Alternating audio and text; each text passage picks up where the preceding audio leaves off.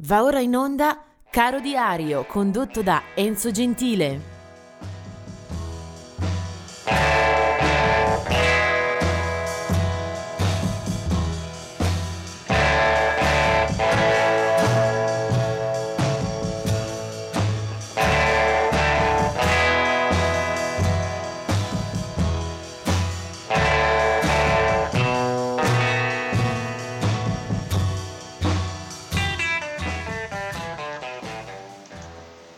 Questa è la giornata del 19 gennaio.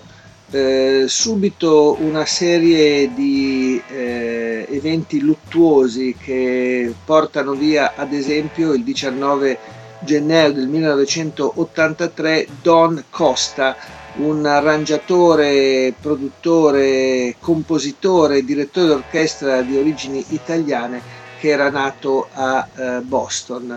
Eh, Don Costa collaborerà con tantissimi eh, artisti, eh, basti citare su tutti Frank Sinatra, ma poi anche Barbara Streisand, Sarah Vaughan, una grandissima schiera di figure d'alto bordo. E tra l'altro qualcuno lo ricorderà anche come il padre di Nicca Costa che ebbe da giovanissima un eh, successo discografico importante erano eh, gli anni 80. Eh, Don Costa se ne va per eh, un attacco di cuore. Eh, proseguiamo nel 2007, eh, muore Danny Doherty. Scusate, un colpo di tosse succede anche ai migliori. Eh, Danny Doherty eh, si spegne nella sua casa vicino a Toronto in Canada all'età di 66 anni. Eh, era eh, stato membro dei Mamas and Papas eh, con eh, enormi hit negli anni 60, basti ricordare California Dreaming e Monday Monday dalla magica San Francisco di quell'epoca.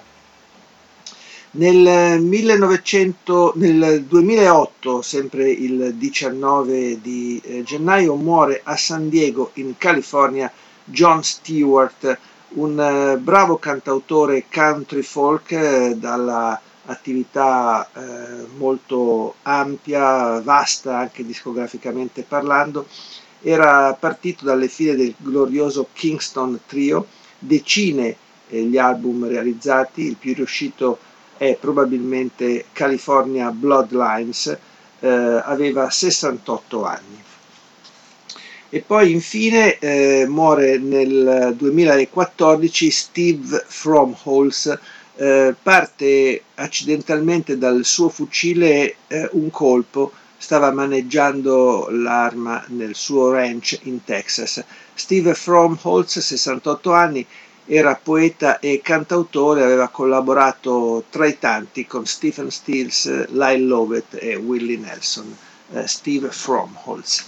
E adesso vediamo invece un po' di eh, dati eh, riguardanti nascite di questo 19 gennaio. Il 19 gennaio 1935 nasce Johnny O'Keefe, un eh, cantante di rock and roll eh, in arrivo dall'Australia, eh, buoni successi in ambito locale per una carriera che assomma tantissimi dischi tra 45 giri e album, eh, se ne andrà nel 1978. Eh, poi del 1939 è invece Phil Everly, eh, della premiata coppia degli Everly Brothers eh, a fine anni 50 eh, molti le hit eh, che mettono a segno soprattutto saranno di grande influenza per eh, il divenire di discografico ad esempio di Samuel Garfunkel ma anche degli stessi Beatles. Del 1943 è invece la nascita di Janis Joplin una delle voci in assoluto più importanti eh, della sfera rock blues eh, americana. Lei era di origine texana, eh, morirà eh, per una overdose nel, nell'ottobre del 1970, appena un paio di settimane dopo di Jimi Hendrix. La si ricorda anche in video per il festival di Woodstock, eh, per quello di Monterey e poi per alcuni frammenti filmati nel corso della sua breve carriera, solo eh, quattro anni scarsi. Nel 1946 invece Dolly Parton, eh, paladina del eh, pop country americano, una artista questa eh, molto vistosa, con una discografia eh, premiata dal pubblico, sicuramente un personaggio noto anche eh, al di fuori della stretta discografia, molta televisione e poi anche un po' di cinema, per esempio, eh, di successo con eh, ruoli di attrice che sono ben rimasti nella memoria del grande pubblico. Del 1949 è Robert Palmer, figura scomparsa sicuramente troppo presto, con una interessante discografia, una buona vena anche come autore e più di un successo, ricordo ad esempio Johnny and Mary che avevano fatto breccia anche qui in Italia. Nel 1951 è la nascita di Martha Davis, eh, Martha and the Motels, eh, questa la sua eh, formazione di riferimento. Nel 1952 è la nascita di Dewey Bunnell, eh, uno dei magnifici tre eh, della formazione degli America che nei primi anni 70 sembrano contendere uno scettro uh, di certa musica uh, acustica con uh, chitarre, voci in bella forma di protagonismo a Crosby, Still, Nash Young. Non sarà così, ma gli America comunque stoglieranno buone soddisfazioni. Del 1957 è invece Mickey Virtue degli UB40 eh, formazione dal, dall'Inghilterra tra ska, eh, reggae e qualche cenno di musica pop. Del 1969 è invece eh, Trey Lawrence, eh, una carriera un po' altalenante, soprattutto lo si conosce eh, per eh, la sua attività come eh, corista al fianco di Mariah Carey, poi usciranno anche un paio di album eh, dalla sfera, dall'area soul americana, eh, non avrà però il successo che si sarebbe aspettato, eh, sempre comunque eh, lo si ricorderà al fianco di Mariah Carey, almeno coloro che amano quel genere musicale. 1963 è la nascita di Karen Wheeler, una uh, cantante eh, che eh, ricordiamo forse eh, dalle fila dei Soul to Soul, eh, un eh, gruppo che a fine anni 80 prova a cucinare un suono tra la musica nera, tra la black music, tra il pop, qualcosa di lievemente ballabile.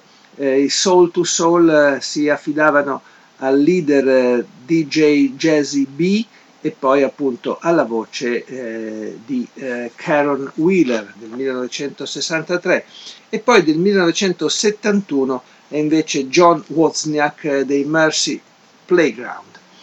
Per invece eh, dare una bella spallata alla nostra colonna sonora di oggi, ecco che andiamo indietro alla fine degli anni 60. Raccontiamo adesso infatti un pezzettino della storia di eh, Rod Evans, eh, che è stato il cantante della primissima edizione dei Deep Purple, quindi quella forse meno conosciuta, ancora non eh, toccata dall'enorme successo di pubblico nei live e anche a livello discografico. Eh, I primi Deep Purple eh, hanno seminato buone pagine che però sono state poi spazzate via dalla formazione che eh, schiererà ad esempio Ian Gillan alla voce e eh, Richie Blackmore alla chitarra, quella classica dei primissimi anni 70. Eh, con quella formazione cambieranno molte eh, posizioni all'interno della band anche in termini di scrittura, in termini di eh, capacità di penetrazione sul mercato. Però eh, Rod Evans, che nasce appunto nel 1947, eh, c'era all'inizio di tutta la storia. Eh, Deep Purple eh, con lui in quella primissima edizione eh, c'era anche John Lord, per esempio, eh, e eh, Rod Evans eh, vede la nascita di una eh, prima eh, edizione con il suono che ancora non è quello del rock duro, ma è piuttosto qualcosa che si avvicina a alla psichedelia, forse c'è una punta di prog e comunque il primo 45 giri è questo e noi lo ascoltiamo, era il giugno 1968, lui è Rod Evans con i primissimi Deep Purple degli albori e questa è Hush, un pezzo col quale sono letteralmente cresciuto grazie al mio mangiadischi. Hush dei Deep Purple.